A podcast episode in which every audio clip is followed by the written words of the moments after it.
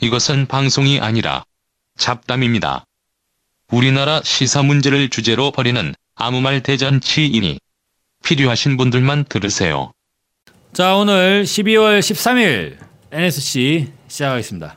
트럼프가 모르는 북한 네, 말리마 시대에 대해서 이 그 소개를 좀 하는 아, 그래서 우리가 뭐 네. 이제 새로운 내용을 한번 수요일마다 네. 소개하는 네. 거잖아요. 예. 근데 이번에 말리마라고. 음. 네. 말리마가 뭐예요, 근데?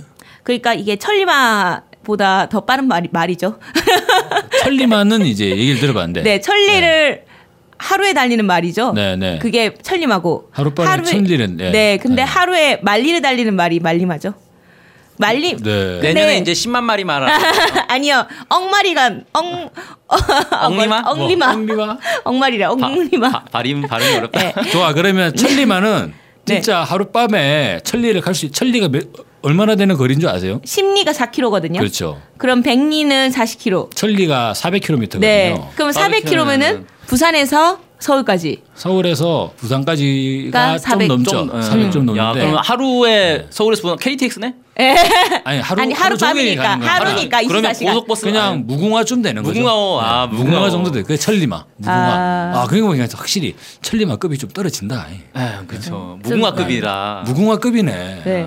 그럼 말리면은 4,000km죠. 4,000km. 네, 4,000km를 하룻밤에. 그러면 시속 한 30, 300km 나오면 KTX네. 어, 게, 어, 오, 이게 이게. 그래서 이게 비둘기호에서 네. KTX로 변화했다. 아니 이게 진짜로 좀 의미가 있네. 네. 나름대로 이- 계산- 과학적이죠. 계산했을까? 아, 상당히 아니요. 과학적이네.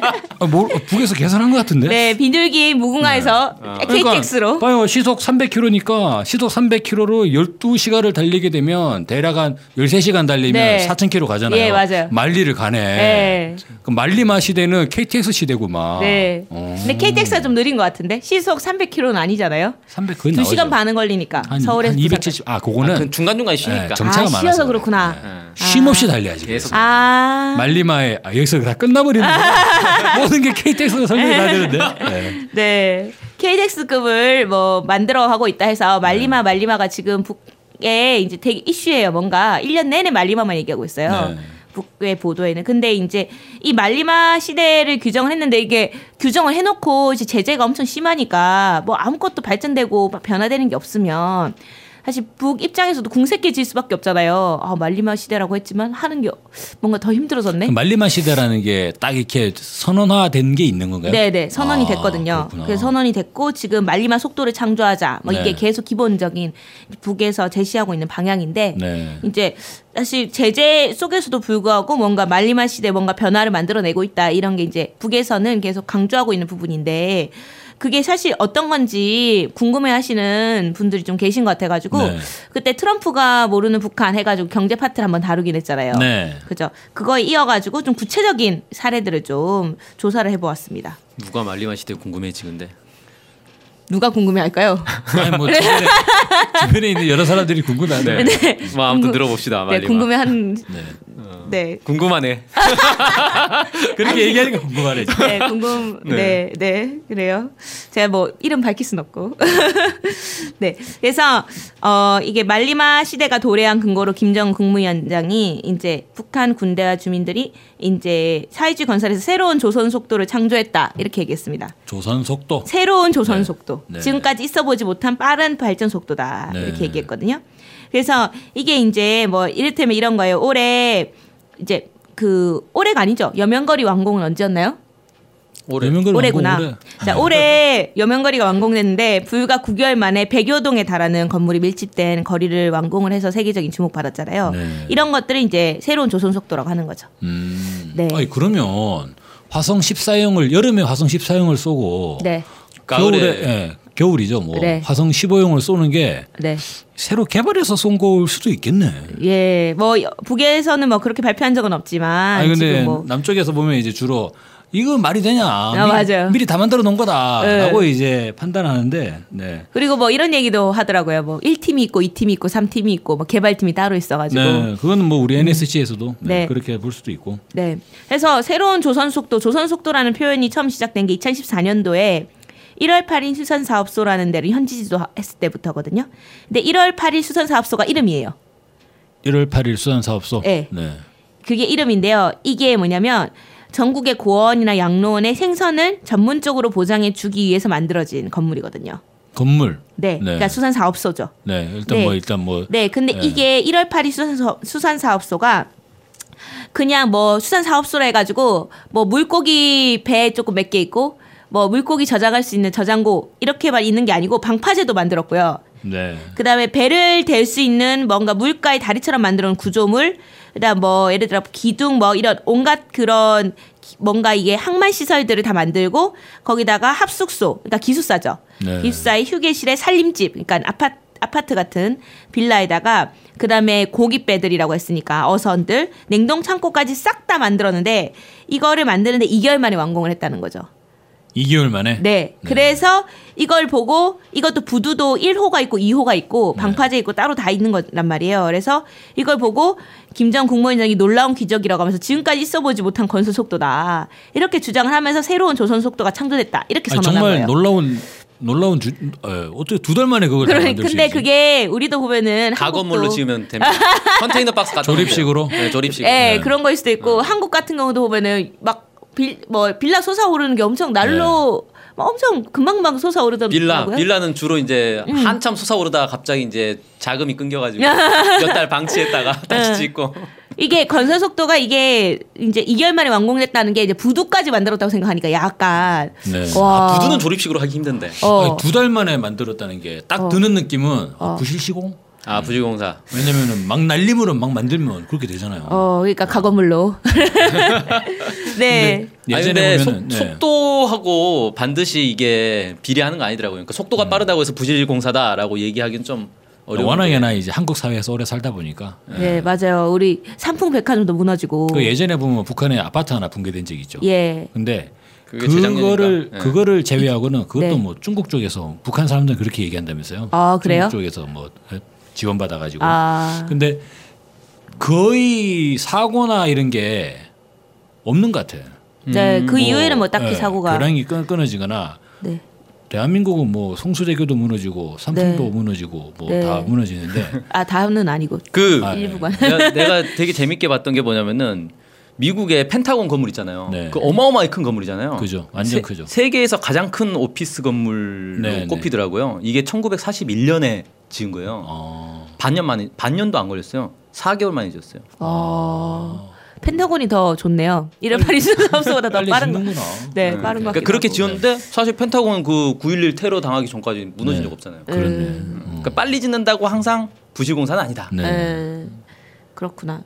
그래서 어쨌든 이때 2014년도 탄생한 조선 속도가 이후에 마식용 속도로 이어지게 되거든요. 마식용 속도는 저도 들어봤어요. 네, 그러니까 마식용 속도가 처음 만들어냈고 만들어졌는데 그게 2013년이었거든요. 그래서 그거를 10년 거리 공사를 1년 만에 끝났다 이렇게 하면서 마식용 속도를 새로운 사회주의 건설 목 속도라고 주장을 했는데 이 다음에 이제 1월 8일 수산 사업소에서 새로운 조선 속도가 창조됐다 이렇게 선언을 한 거죠. 야, 그럼 원래 같았으면 이 마식령 스키장을 평창 동계올림픽 할 때 딱 이렇게 남북 공동 개최 그랬으면 평창 대박 치는 거죠. 이렇게 갔어야 되는데 네. 아, 문재인 정부 이상하게 막 꼬였어. 네. 전제 체력 뭐 충성 이러고 있고 막 트럼프의 충성 아 이런 완전 안타깝네. 분위기 꼬여버렸죠. 네. 아주 그냥. 네, 그리고 이제 제가 좀 몇 개지만 더 좀 그 좀 주목할 만한 그런 네. 사례들 조선 새로운 조선 속도의 사례들 몇 개만 얘기를 말씀을 좀 드릴게요. 네. 그래서 송도원 국제 소년단 야영소라는 게 있거든요. 이게 국제 소년단 야영소니까 세계적으로도 어린이들이 많이 와요. 그냥 우리로 치면 뭐 어린이 캠프, 예, 야영. 네. 청소년 캠프. 네, 그런 네. 저 수련원 뭐 이런 데인데 아, 청소년 수련원. 네, 거기 거기 야영소도 6개월 만에 네. 리모델링을 싹 했는데 이 리모델링 한 급이 막 보트놀이 호수도 있고 네. 수족관도 있고 그 안에 와 그 수족관이 내가 봤는데 직접 가서 본 건 아니고 음. 영상으로 네. 봤는데 네. 거의 그 뭐야 63빌딩 지하에 있는 그거 뭐죠? 아, 그 아쿠아리움 같은 어, 거. 아쿠아리움? 그거 음. 막 네. 그 어마어마 막 상어 막 이런 거 돌아다니잖아요. 네, 엄청 네. 큰 거기에 네. 예, 그런 그런 급이더라고요 보니까 네. 음. 막 가오리 막 집채만한 가오리도 네, 막 네. 헤엄치다니고 아니 근데 아까 쭉 이제 이야기해 줄 때 순서를 바꿨으면 점점 더 놀라울 텐데 처음에 부두는 2개월 걸렸다가 4개월 걸렸다가 이번에 6개월 걸렸다고 하니까 점점 네. 느려. 점점 예. 예. 좀 예. 아, 규모가 점점 커지니까. 규모가 더 커지는 거겠죠? 예, 네. 예, 예. 그죠. 이거는 뭐, 호수까지 만들었으니까, 아, 거의. 토목공사까지 해서 네, 그래서 인공 잔디, 뭐 축구장, 뭐 이런 거 기본에 실내외 수영장도 막 수영장도 거의 그런 느낌이에요. 능라 그 도에 만들어진 수영장 있죠. 그- 능라도에 아 문수물놀이장. 그렇죠. 아, 문수물놀이장. 네. 예. 문수물놀이장만큼은 아니지만 어쨌든 그런 느낌을 좀 주더라고요. 그거는 저기 평양의 워터파크 음, 네, 네. 그렇게 했고 그다음에 또 좀 주목할 만한 부분은 5월 1일 경기장이라고 있잖아요. 네, 북에- 세계에서 북에는 또- 가장 큰 네, 경기. 이것도 이름 자체가 5월 1일 경기장이에요. 네. 그래서 이것도 60 10개월 정도 만에 세계에서 가장 큰 규모의 경기장을 리모델링을 싹 해가지고 이렇게 트랙도 다 하고 예비 뭐 운동실에 뭐 온갖 시설들을 다 갖춘 거를 불과 10개월 만에 싹 리모델링을 하고 예, 거기 뭐- 관중석이 한 10만 명이 넘죠 수용되는 게. 네, 이게 총 보니까 15만 명. 아 15만 명. 네, 어, 미국의 최대 경기장 미시간 스타디움이 11만 명 수용이라고 하더라고요. 11만 명. 네. 대략 10만 대는 되는 것 같더라고요. 아. 예. 그 뭐냐 그 유럽에서 막 유럽 리그 축구 경기 하는 거 있잖아요. 네. 음. 거기 엄청 큰 구장도 한 10만 단위 되는 것 같은데 미국 경기장보다 근데 이게 더 유리하지 않을까? 미국인들은 음. 네. 좀 등치가 있으니까 의자도 커야 될 거 아니에요. 네. 근데 아마 똑같을 거예요. 그런가? 똑같은 의자인가? 아, 그게? 비행- 아니 비행기가요? 음. 아니 아니야. 그 제 생각에 좀 크기가 클 것 같아요. 아니 근데 비행기 보면 이코노미 클래스 다 똑같지 뭐. 그래서 두 자리 예약하지 않나요? 미국인들은. 두 자리. 네. 덩치가 있는 분은. 아, 그리고 또 막 그때 이제 했던 게 새로운 지하철 모델을 3개월 만에 딱 뚝딱뚝딱 만들어 가지고 아 이제 좀 줄어들었네 이제. 네, 주목. 4개월에서. 주목을 받은 적 있고 그 외에도 뭐 미래 과학자 거리나 과학교수 전당이나 려원거리나 뭐 이런 것들을 1년 안에 그냥 거리를 만들어 버리고 막 음. 이렇게 하니까 근데 이것만 한 게 아니고 이게 이제 평양만 이렇게 한 게 아니고 전국의 각지의 많은 공장들이 계속 리모델링 됐었거든요. 그래서 막 삼천 매기 공장, 그다음 사리온 대성 타월 공장, 그다음 뭐 민들 학습 공장 뭐 이런 등등의 곳곳에 이런 장천 협동 농장 뭐 이런 식으로 곳곳의 지역에 뭐 고아원도 새롭게 만들고 초등 학원, 중등 학원 이런 것도 새롭게 만들면서 뭔가 건설 분야에서 뭔가 말리마 시대로 규정한 최근에 3, 4년 동안 뭐 일정한 일정 정도의 뭔가 성과가 있었다. 그래서 이것이 제재에도 불구하고 우리는 발전하고 있다라는 보여주는 자 그러면 그 원인은 그런 음. 거 어디 있다. 있을까요? 어, 그 원인은 열심히 잘했다. 음, 이렇게 매우 빠른 건설 속도 네. 이런 이제 경, 경제 건설 속도가 매우 빠르잖아요. 네. 원인 근데 그러니까 이런 건물을 지으려면 사람들이 많이 달라붙어 가지고 열심히 일하면 되는 측면도 있는데 사실 건물이라는 게 뭐 흙 흙 퍼가지고 쌓는다고 건물이 되는 건 아니고 네. 자재들이 특히 이렇게 대형 빌딩이나 이런 것들은 자재가 되게 많이 필요할 것 같거든요. 자재가 원만히 보장되는 게 필요하다. 네. 그 자재가 어디서 났을까? 네. 그것도 사실 신기한 거죠. 이 건설 자재들이 매우 원활하게 유통이 그러니까 원활한 흐름을 가져야 된다는 거죠. 그렇죠. 네. 그리고 건설하는 이제 시공하는 전체 그 뭐라 그래 로드맵이 네. 완전하게 잘 짜여지면은 가능할 것 같아요. 왜냐면은 그런 거 있잖아요. 왜? 그다음 공정으로 들어가야 되는데 이를테면 뭐 이제 시멘트 몰타를 쏟아붓고 나서 거푸집 떼내잖아요. 거푸집을 철거하는데 시간이 걸리는 거야. 음, 음. 그러면 그동안 타일 붙이는 팀들은 기다리고 있는 거지. 음. 음. 그러다가 이를테면 각 공정 스텝이 원만하게 돌아가지 않으면 거기에서 중간중간 비는 시간이 생기거든요. 음. 맞아요, 맞아요. 그리고 아까 말씀하신 것처럼 또 남쪽에서는 아 납품 단가라든가 납품 음. 기일, 후려치기. 예, 뭔가 계약 조건이 안 맞으면 아 잠깐만 아직 돈 안 들어왔어 이래가지고 기, 거기서 배치고 기다리든가 예. 중간에 배째 버리거든 그냥. 그래서 우리 집이 지금 1년째 안 지어지고 있어요. 아 그러고 있습니까? 네. 네, 뭐 일단 그런 문제들이 반- 발생하는데 이를테면 여러 거- 건축 요소들의 이런 원활한 흐름이 기본적으로 보장이 되면 아, 이를테면 그 미국의 펜타곤도 그 얼마나 미국이 잘 나갈 때 지은 거예요. 어, 여기저기 참- 많으니까 참잘 나갈 때잖아요, 예, 막 갖다 다 쏟아부으면 이제 빨리 짓는 것처럼 저는 그게 하나 어, 원인이 아닐까 싶네요.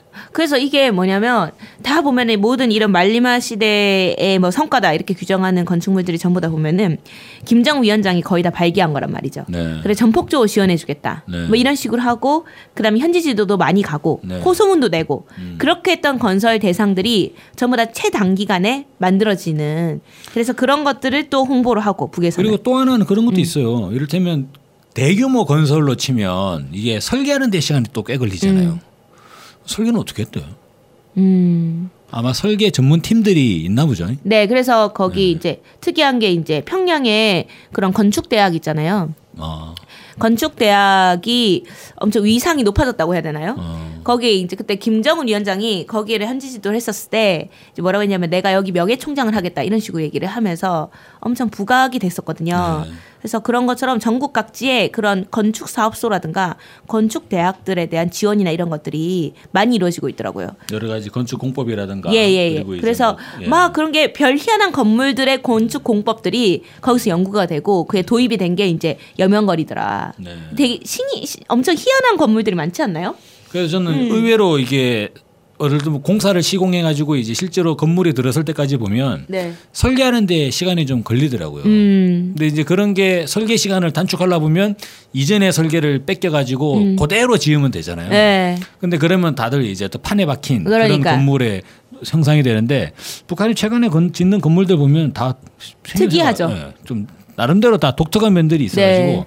그게 저는 그게 좀 약간 어, 신기하더라고요. 네.